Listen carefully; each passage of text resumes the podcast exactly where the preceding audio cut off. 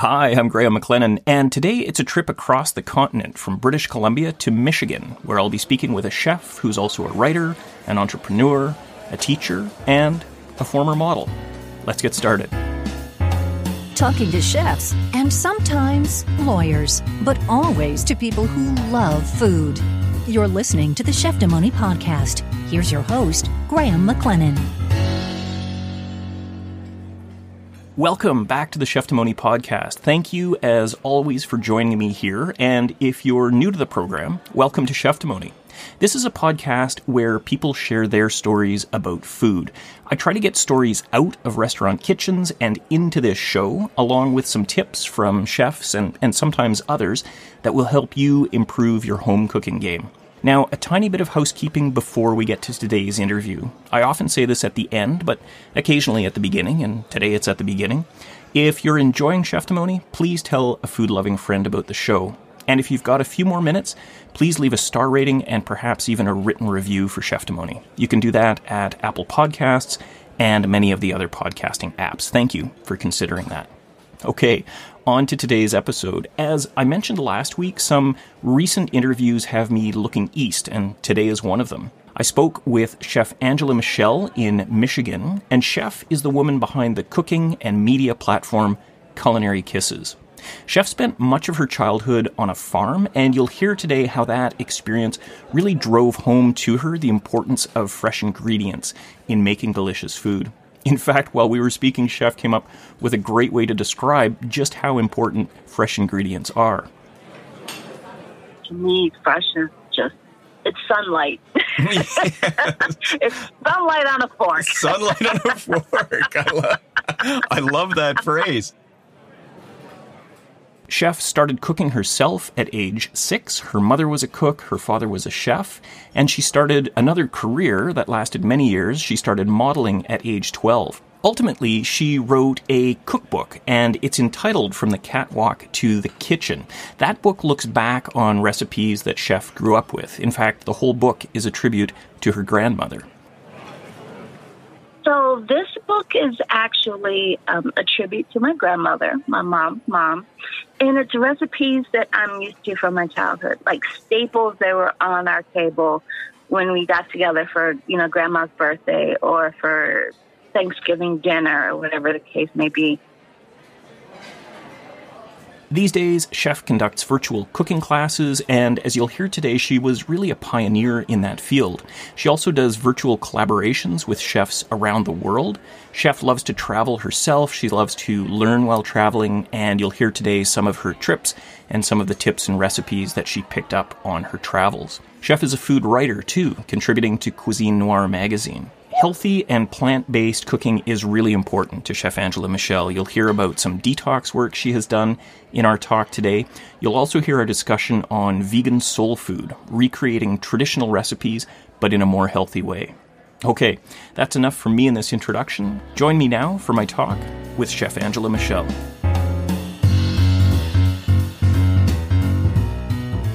Well, Chef Angela Michelle, thank you very much for joining me on what is a very warm summer morning here in Vancouver, at least. Thanks for being on Cheftimony. Oh, thank you. Thanks for inviting me and having me. Pleasure to be here. Absolutely. And we were just chatting before we started the formal part of the interview, and you're, I understand, having uh, a pretty darn good summer in Michigan as well. Is that right? Yes, uh, the temperatures have been uh, uh, very unusual but pleasant for me. I, I enjoy the hot weather, so it's been a really great summer. Terrific. Well, listen, I'm tempted to dive right into Culinary Kisses, which I know is sort of your flagship business these days. But before we get there, let's go back a little earlier and, and, and perhaps a lot earlier. Is it true that you started cooking at age six? yes. Um, my mom was cook and dad's a chef. So I, I got it honestly right. Absolutely. yes. So so tell us about that. I think I read too that you spent much of your childhood on a farm, is that right? Um, a lot of it, yes. So my mom's family grew up in Mississippi. Um, you know, they had their own land, their farm, their own food.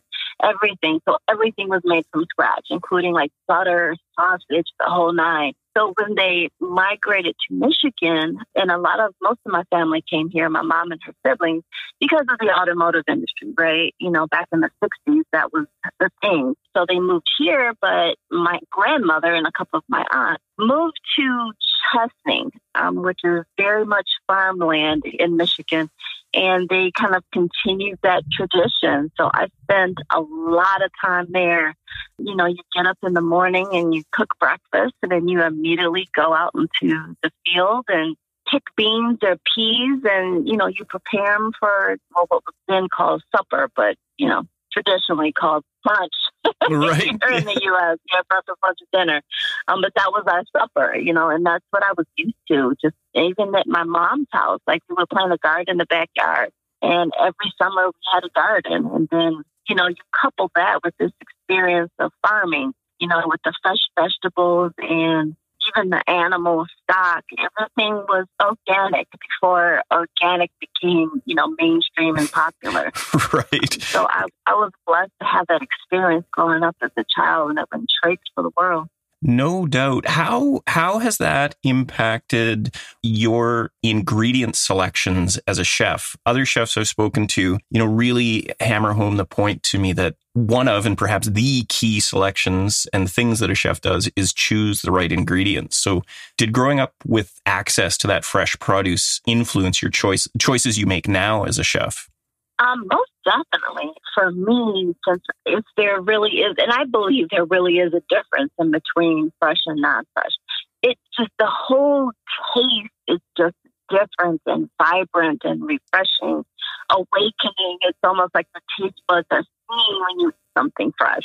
So to me, it has a huge impact. And then when I travel, I travel a lot. I love to learn from different people, different cultures, um, how food is grown in different areas and why is that a specific food in that area. And you come across a lot of people who grow their own food or they go to their local farmers and you know that's their everyday thing like that's normal for them you know across the across the world. So even in my travels and learning about different foods everything always started with fresh. So then you couple that with you know how i grew up it's like that's for me that's the only way to cook. Like i can totally tell the difference in between fresh and non-fresh. Like to me, fresh is it's sunlight. it's sunlight on a fork. Sunlight on a fork. I love, I love that phrase. that, could, that could be the tagline to a restaurant or a podcast or something. I love it. I know, right? Yeah. I think I might do that, right? I think so. That's great. You know, you know the oh, example oh, I I always come back to in my own mind, chef, is is pulling a carrot out of the dirt and just you know mm-hmm. giving it a quick wipe and eating it. It is is such a different experience from picking a yeah. carrot up at the store, right? Yeah. Yeah, it yeah, really. Definitely. now, uh, there's another part of your life that I think started at a fairly early age, and we'll come back to this when we get to some of the books that you've written, um, because there's an interesting mm-hmm. connection between these two worlds. But I understand that you have done some modeling work as well, and that started fairly early on in life. Is that right? That's correct. I actually started modeling when I was 12. My mom was trying to steer me toward, you know, piano lessons and other things. but I had an older cousin, Mona, who was a, you know, high fashion model in New York, and I wanted to be just like her. So finally at 12, my mom, um, she let me be in a local fashion show and that was it. You know, I was five foot nine at twelve years old. So I I mostly did runway and I did it for twenty five years and I loved it. Loved, loved, loved it. Um, I even spent a fair amount of years um, while I was doing runway, also teaching um, other models, kids, um, everything from just, you know, poise and etiquette to actual runway modeling. So I taught as well as honed my own craft, and I, I loved it. Loved it, loved it. Wow. Well, and as I say, we will come back to this because uh, later on, I do want to ask you about your books. But one of them that you've written is from from the catwalk to the kitchen. And one thing that I ask, um, because some of the guests I have on the show are lawyers who have a connection to the food world, and I ask about similarities between you know, the legal and the culinary worlds. I'm curious, do you see any similarities between, and modeling, let me tell you, is a completely foreign world to me. I don't know anything about it. um, but uh, do you see any similarities between that world and the culinary world? I'm just curious. Not really, no. For me, they're opposite ends of the spectrum, but they both involve uh, personal expression. Mm-hmm. Um, for me, it's, you know, it's the only, it's funny because when you said that, the first thing that popped in my mind was, you know, how a couple years ago there was this big thing about like ugly fruit or you know, misfit vegetables. Yes, know? yes. and it's like, but we're all beautiful. That's right. and you feel, I feel the same way about food. I'm like, even if food is, you know, something weird about it, it's still beautiful. Like that's what you enhance and that's what you focus on. So if I had to say it was one similarity, I would say it's that. You know, they're everyone's beautiful in their own right, whether it's a piece of fruit, you know, or a things. Yeah. you just have to highlight or accentuate what's special and different about you and appreciate it, and then others will appreciate it too. Excellent. I love that answer. Well, let's move now into the, the the current work that you're doing, chef, and into culinary kisses. I'll just ask you to give us an overview, but as I understand, it was born about eight years ago, and through this platform, you're doing so much. I see virtual cooking classes, corporate wellness programs, private cooking lessons, themed cooking parties, so much going on. Tell us what it's all about.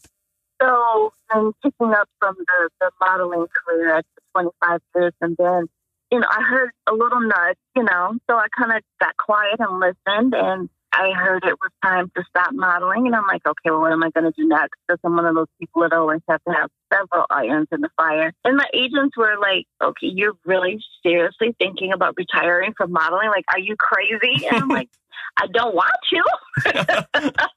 but, you know, I, I obeyed that small voice and then I, I kind of retired from that. I, I still remember my last fashion show. It was actually on my birthday. So it, it couldn't have ended better than that. But then I kind of got still and I dreamt the name Culinary Kisses. And that's when I knew it was time to cook. Because the whole time I was modeling, people were like, write a cookbook, open a restaurant. I'm like, I'm really not trying to hear any of that right now. You know, I, I kept cooking because that was my thing. I always cook for myself, family, friends, whatever um, but not professionally. Like that was never in my head to do. Like that was never a goal of mine. But when I dreamt the name and I heard now's the time, and that's how Culinary Kisses was born. I literally started doing virtual cooking classes eight years ago. Like I know it's the fad now because of coronavirus. Yes. Um, but I've been doing it for eight years back when nobody was doing it. Like literally, I did a search and nobody was doing it. So I'm I'm happy to see all the excitement over virtual cooking classes now. Yes, yeah, it's really become a thing. And and I remember reading that that you were one of, if not perhaps the first chef doing the virtual virtual work. How did that come about? And what what platform were you using early on? Because technology has evolved so much in the last few years too. Yeah. So when I started doing it, there wasn't many choices for me. Um, I actually used a platform that was developed in Europe. And it was a little cumbersome. It didn't offer everything that I wanted, but you know, it was doable for what I was trying to accomplish. So when Zoom came along, I mean, I did my little happy dance. I'm like, oh, finally, technology has caught up to my brain and my inventions. yes, yes. so you can imagine, I was more than excited. No. Um, so yeah, then I switched over to Zoom, and I've been zooming along ever since. But it's been amazing. It's been an absolutely amazing journey to go from explaining what it is to someone and their eyes light up. Oh my God, what a great idea. You know, that sounds cool. I can't believe you're doing that. To now everybody trying to figure out how to do it because coronavirus. Sure. So it's just interesting to me to see all of this evolution over the uh, the virtual cooking classes. I love it. Love it, love it. Absolutely. And and I understand you do some and I think these might these days I guess they would be virtual collaborations, but you're you do work with other chefs around the world, is that right? I do. Um, just from the different travels that I do and meeting different chefs, working with different cooks, uh, farmers, the whole nine. I've met a lot of people. Um, so a few years ago, I actually started doing collaborative virtual cooking classes where I will co-teach a class with um, another chef. So actually, this Saturday I have one coming up with a chef in Barcelona, and we've been doing Spanish cuisine and conversations. It's been our our um, our theme for our classes. So last month we did a Spanish tapas class, and I made two tapas and he made two tapas and just conversing and he's talking about, you know, different things from Spain or, you know, different crazy things we did when I was in Spain visiting and learning and researching and just reminiscing on stories. And even some of those students in our class kind of chimed in. A couple of them had been to Spain. So then they talked about their culinary experience and the food and what was this dish called, you know, that type of thing while everybody's cooking together. So it was such a cool experience. It's amazing. So it sounds like travel and collaboration has been a long-standing or long-standing important factors to your cooking. Is that right? Like getting together with other chefs and learning directly collaborating and seeing what you can create? For me, it's been, I don't know, probably personal research. Like even when I was modeling, like back in my early teens, I last year I was digging through a storage bin in my basement and I found an old notepad where I had written out different spices and talked about the health benefits of them. So a lot of it's been personal research on my own, hmm. um, whether it's reading or travel has a lot to do with it for me. Definitely travel. Um, but for me, it's reading research. Um, all of that inquisitiveness has actually led me to receive, um, well, I didn't receive it, I earned it, but yeah. a certificate in plant based nutrition. Um, because I I love that. I actually started out two years pre med. That was my first my first college selection was to be a doctor. So I think that whole how the body works, how the cells in your body respond, you know, how to help ward off different diseases. So that part of my brain is working with the the chef part of my brain and, you know, food and spices and trying to bring all that together. So I think that's what really led me to my interest in plant based nutrition. Right. But for me, it's all full circle. Like everything's come together. It's come together now, and I'm very interested in see where it's going to lead to in the next five, ten years. Right, and see where it goes from here. Can you tell us more, Chef, about both about plant based eating and about the work that you're doing for healthy eating generally? Because that's a theme in a couple of your books. And I know from your website that Culinary Kisses offers these wellness programs, corporate wellness programs so it seems that not just creating beautiful food for people is important to you, but helping them to understand what it can do for their health matters. Yeah. So a lot of people I've talked to, just general people, you know, when you say healthy food, they automatically think tasteless.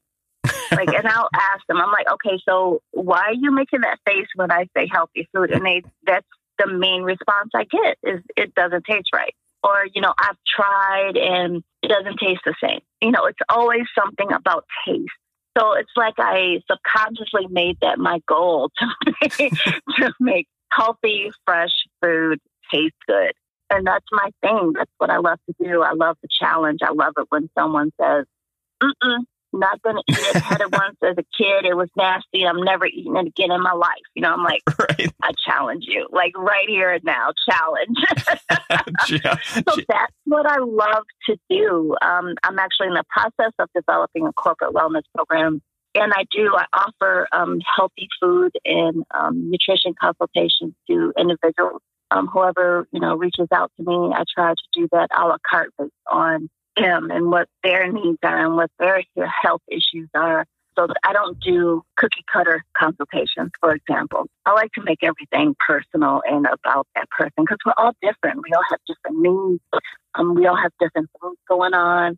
Um, so I try to tailor make something specifically for my clients, and that that's been a huge part of my success so far. Right, right, right. Actually, paying attention to that individual connection.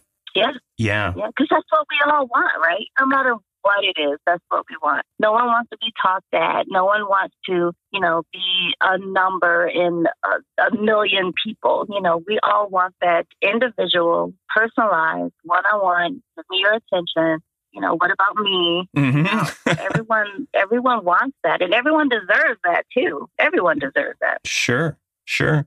I think I think I heard you talk about this on another podcast that I heard you on, Chef, but you were talking about the name of where Culinary Kisses comes from.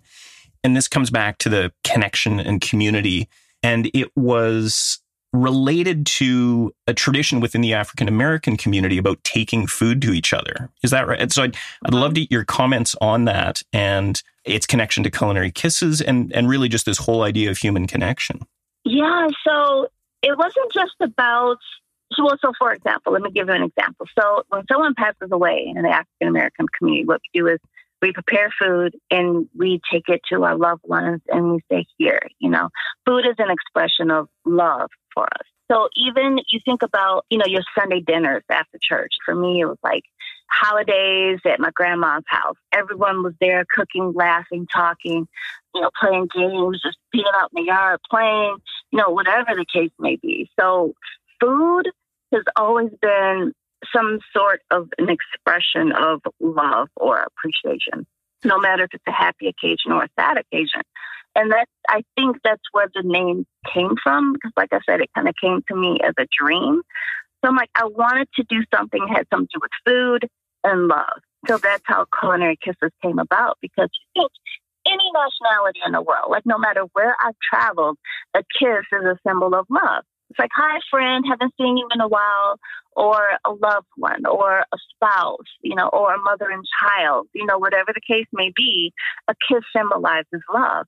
And that's what came to me with Culinary Kisses. Um, and that's what I named my company. yes, I love it.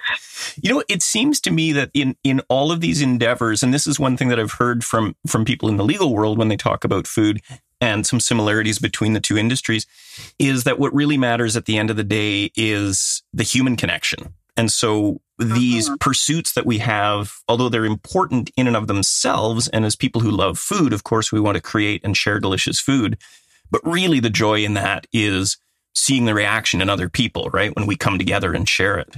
Yes, definitely. Definitely, definitely. Yes, it's it's about that the spark in someone's eye when they taste something and it tastes good to them, you know, and get that. Mm, some people start to moan, some people start to rock back and forth. You know, it's the whole, it's the whole reaction or response you get to something that tastes good to us. You know, it just makes us feel good. no doubt. Chef, can you pick a couple of highlights from your travels? I'm curious, you've mentioned Spain. If you could pick one or two others, I'd love to hear about either uh, experiences or ingredients or specific dishes that you discovered on your travels that really made a difference to you? Mm, okay, so uh, there's a couple. Um, Jamaica, Ocho Rios, um, learning about the authentic way to prepare jerk chicken, the type of wood you use, the spices, the seasonings. It, it's amazing how oh, it's it's the earthy feel of it to me. You know, like I said, you use a specific type of wood and the ingredients and the spices you use. It's it's earthy, you know, with a hint of spice. Um, so that was something that was special for me. Another thing was I've actually been to Cuba a couple of times, and I trained under a home cook there who was absolutely fabulous um, it changed my my black bean game for sure. okay, well, tell us how. there's, there's, nothing like Cuban black beans, man. So it's actually these um, sofritos that you start with. It's mm-hmm. a combination of um, peppers and onions and spices, and just how you combine the ingredients together, the technique of actually preparing the sofritos. When to add the sofritos to the uh, black beans, and then also how to finish them because there's a couple of ingredients you add at the end to finish everything. And it just brings everything together. And when you bite into that black bean, it's just bursts with flavor. It's amazing. Absolutely amazing. so that was that was another one of my uh my culinary discoveries that I've I've um Oh, so appreciate it. no doubt. Is this going to be the subject of a virtual cooking class by any chance? you sound like, you know, where do I sign up? yeah, exactly. so it's funny what I do is I offer, well, before COVID, I did a themed cooking party. So that kind of married two things together. One is my travels all over the world and the different types of food I've learned how to prepare authentically. And two, the gathering of like family and friends. It kind of goes back to that childhood family love thing that I had going on. So it's literally a group of people coming together. We have the theme from food. If you want to do clothes, if you want to dress according to the theme, you can. According to the theme, we'll decorate, we'll have music. You know, if you want beverages, alcohol or non-alcoholic, we'll, you know, do that also. So everything is around, let's say if we're going to do Cuban, you know, everything is kind of centered around that Cuban thing. And it's so much fun because people really get into it. I've done this for birthday parties, for book clubs, church groups, you know, Girl Scouts. I mean, everything, almost every different type of group you can think of. Um, even a divorce party. oh, wow. yeah, yeah, right. yeah. It's, it's been really fun. I was gonna say that's that sounds so, like a, a, party where you where people will need connection and humanity around them for sure. Yes, yeah. yes, yes, yes, for sure, for sure. So that's how that um, service that I offer came about. It kind of marries those two things together, and and to me, it's just to see everyone sitting around talking, laughing, cooking together. Just reminds me of that magic I had and growing up and of being surrounded by my family. All right, wonderful. Well, tell us a little bit more now, Chef, if you would, about. We'll start with what I see are, are the two sort of fitness related books. You've got a, a five day detox and then a, a daily food and fitness journal. Um, what do those offer? Yeah, so last year I started a Facebook group called the Culinary Kissers haha. uh-huh. and I share, haha, I share a lot more uh, with my culinary sisters group um, than I do, you know, just on my regular social media platform. So I was sharing, oh, I'm to start detoxing. You know, it's just something I do every spring and fall. And then people started asking me, well, what do you do to detox? You know, so then I started posting daily what I was doing. And then at the end, I'm like, people asking for like all the information. I'm like, wait a minute you know, I really just read a book and didn't realize it. so it turned into that was actually the first book, like the whole detox process.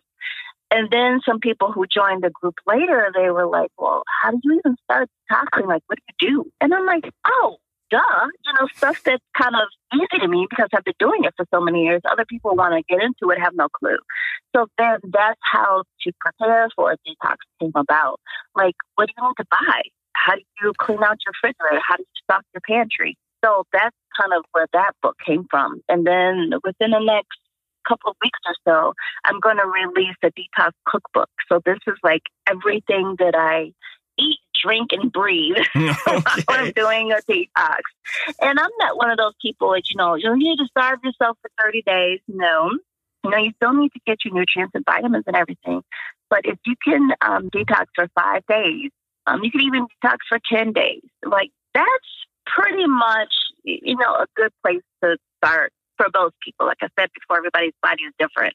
But yeah, so I'm going to release a cookbook. So it'll be a three book series the preparation of the detox, the actual detox, and then a cookbook that'll help you decide what to eat for breakfast, lunch, dinner, and snacks during the detox. during the detox, fantastic. And is, yes, is it is yes. it predominantly or exclusively plant based?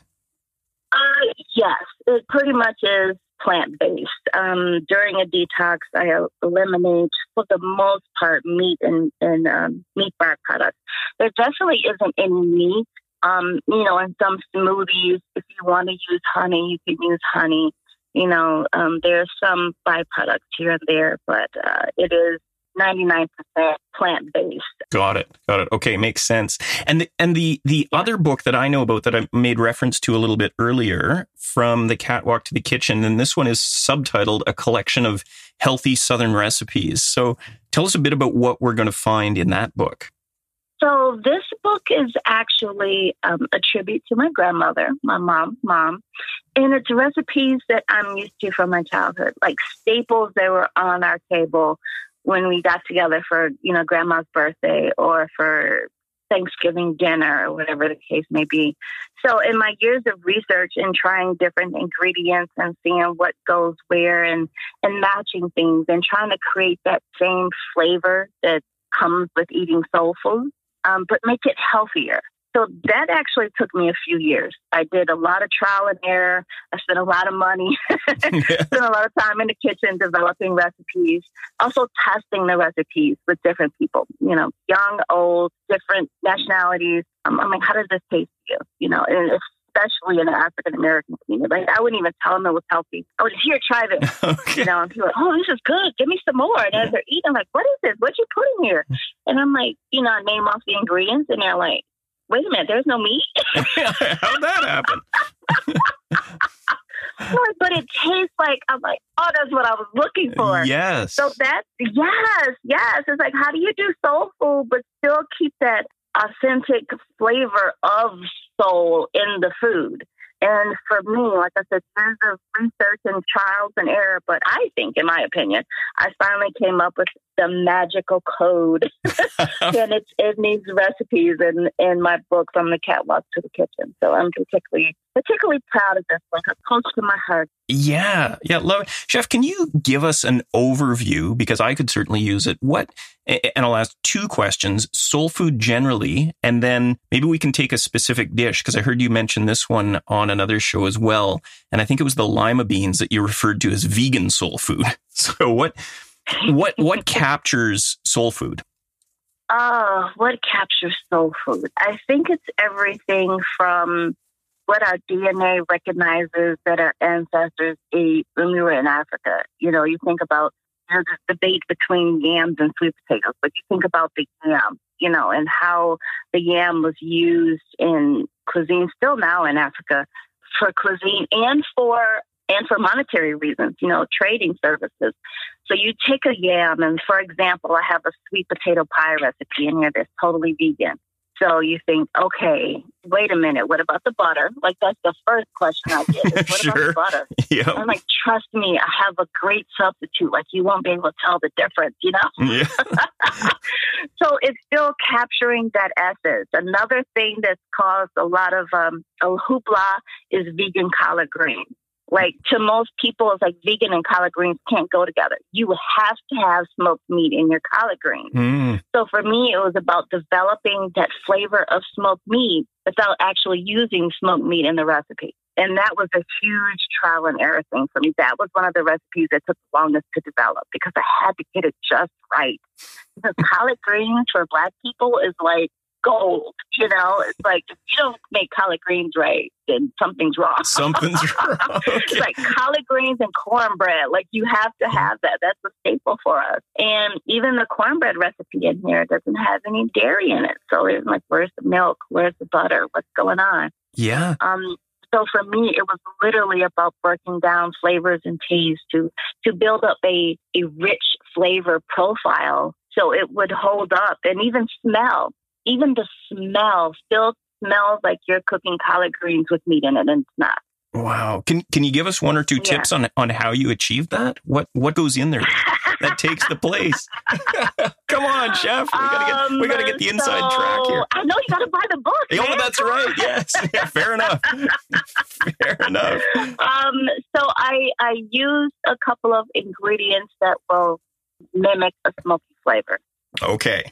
I'll say that about the collard greens. Okay. And then another one is I use a traditional ingredient that originated in Africa that we don't cook with a lot these days, but it added just that special something to the collard greens. It's readily available. Just don't use it that much anymore. Okay. So it's something I had to kind of go back to the ancestors and discover and, and add it back into uh, my recipes. So. Okay, love it. I, lo- I love that you've yeah. given a little bit of information, but not quite enough. That's very well done. okay. See, that goes back to my modeling days. You know, yeah. being a spokesmodel comes in handy. comes in handy. Absolutely. That's great. Um, just a few more questions, Chef. One name that I've seen associated with yours is a chef that I, I don't know personally, but I certainly have followed his work and eaten at uh, Red Rooster when we've been in Harlem, and that is Marcus Samuelsson. And I understand that you yes. you appeared. Tell us about that. Tell us about your experience with uh, with Chef Marcus. Yeah, so Chef Marcus has been a a culinary mastermind for me. Like I absolutely love and adore his work, his everything. and he is to me just the ultimate chef. Um, I've actually had two experiences with him and meeting him in person. One was my husband and I uh, were walking down the street in Detroit. There's a famous market here called Detroit Eastern Market. It's actually the oldest farmers market in the U.S. And walking down the street, and I passed by somebody, and my brain, without even thinking, I go, Marcus? you know, not Chef Marcus or Mr. Samuelsson. hey, Marcus. I felt like I knew him personally, so it came out Marcus. And yeah. he's on the phone. And he looks up, he looks at me, he smiles and he waves and he keeps talking on the phone. And I immediately lose it. Like I look at my uh. husband, I go, Oh my God. so I do my little, you know, starstruck dance to kind of hang around. And he literally gets off the phone, comes over and talks to us, takes a picture with me. And I am elated. Like, it's awesome. Now, fast forward to last year, my husband and I uh, went to New York before actually heading over to Barcelona. We did a, a multi city trip. So we did New York City, did a list in Portugal, and we did Barcelona, Spain. Oh, wait, I forgot Amsterdam. We also did Amsterdam as well. So we stopped in New York City, and I'm like, oh, I have to go to the restaurant, right? Like my husband already knows. He's like, yeah, I know you're going to the restaurant. So we go there. And I'm like, oh, I wonder if he's here, blah, blah, blah. I walk in, I don't see him, but my husband does. He spots him right away. So he gets him over to the table, and I've made my husband like lug. I have several books of his, and I had I made my husband lug like two books. on just plain. I can't check them. I have to have them in tow the whole time, right? So he signs these books, and we take more pictures. So yeah, he's my he's my culinary idol. I love him. that is fantastic. And tell us about the Cook the Book challenge. What was the connection there? Yeah, so that was just actually me following his social media. He had a contest where people could do a, a cook the book challenge. So he literally posted some of his recipes, and his followers prepared the recipes and submitted their uh, information, and um, they chose a winner. And I actually won one of the contests. I was so happy. Fantastic. Absolutely. Yeah. yeah. yeah. Wonderful. Well, just a few more questions, Chef. I wonder, this is something I, I ask virtually every chef I talk to, and it's uh, me trying to share with my listeners knowledge and expertise from the pros that my listeners can use in their own kitchens. So, is there something, uh, it could be either a dish that's really easy to prepare, or perhaps a technique, or even a piece of equipment that home cooks maybe aren't thinking about but should be. What is a what's a quick and easy tip a way for people to improve their own home cooking game? So whenever someone asks me that the first thing that comes to mind and something i truly stand by and believe 100% is to get proper knife skills. Mm-hmm. proper knife skills will save you a ton of time in the kitchen It'll help with your in presentation of how beautiful your food looks. Because no matter what anyone says, you do eat with your eyes first. like you look at something and judge, like, oh, that's going to taste so good, or that's a hot mess. I'm not eating that. right. Yeah. go true. from one end of the spectrum mm-hmm. to the other. And it all starts with knife skills. It's a broad way to actually bring everything together for the home cook and it, it provides improvement across the board. So if you can get proper knife skills down, to me, that's like a huge chunk of the game. You're winning it automatically. Yes. Yeah. Couldn't agree more. Love it. In fact, when I mm-hmm. first started in restaurant kitchens, and that was about 12 years ago, just volunteering, I was so paranoid about looking like the amateur I was that I went to the library and I checked out, uh, you know, sort of the original Julia Child book mm. because it had a mm. great had a great section on knife skills, and uh, you know, I just practiced in my home kitchen. so, it, nice, yeah, I love it. Yeah, so I agree. I love it. I love it. I love it. Yeah. And that's something that I do. I teach through virtual cooking classes, believe it or not. Um, I have several cameras set up. So the way my cameras are angled, you get a perfect view of my fingers, my hands, my cutting board, and it's very, very close up. So I, I love to teach knife skills virtually as well. So that's definitely possible, even in these days and age of coronavirus. Even these days, yes, indeed. Well, and that brings me to my last question, Chef, which is where best for people to find you, to learn more about you and Culinary Kisses, and, and to follow along with the story? Ah, okay. So my website is culinarykisses.com. Um, all of my services are listed on there. All of my books are available on my website, also on Amazon. So if you Google Culinary Kisses or Chef Angela Michelle, you'll find out probably more than what you want to know about me. um, all over social media platforms, I handle is at Culinary Kisses. So I was I was lucky enough to and to invoke that business degree that I earned. Yes. and I, I uh, did some great marketing. So no matter where you look, if you look Culinary Kisses, you will find me. So we do live. I actually a couple of days ago did a um, cooking live on Facebook. Um, I have IGTV on my Instagram, so I'll, I'll upload things there. YouTube, I have a lot of cooking videos on YouTube. I have a blog. My blog is named after my my precious book here, from the catwalk to the kitchen. I thought it was a perfect name for a blog too. So I have a lot of recipes posted there. Um, and like I said, I have a Facebook group called the Culinary Kisses. Um, but yeah, we're, we're everywhere. Just Google my name. Um, I'll pop up. You'll pop up. I love it. I will. Terrific. well, Chef, thank you so much for taking the time. I really appreciate it. I really enjoyed our talk. Thank you for being on Cheftimony. Yes, I did. Thank you so much. This has been a great experience. And thank you again for having me. I truly do appreciate it.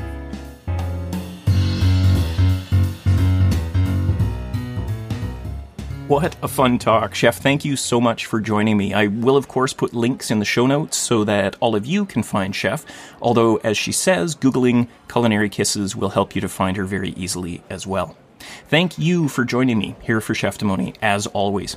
The next full episode that you'll hear is going to be another one from the East, and this is my discussion with my friend Chef Shane Robilliard. Shane works at Fox Harb'r Resort now. It sounds like an absolutely idyllic place. I'm really excited to share this interview with you. It's another fun one. You won't want to miss it. Okay, that's all for today. Stay safe, stay well. I'm Graham McLennan, and I'll see you next time, right here on Cheftimony.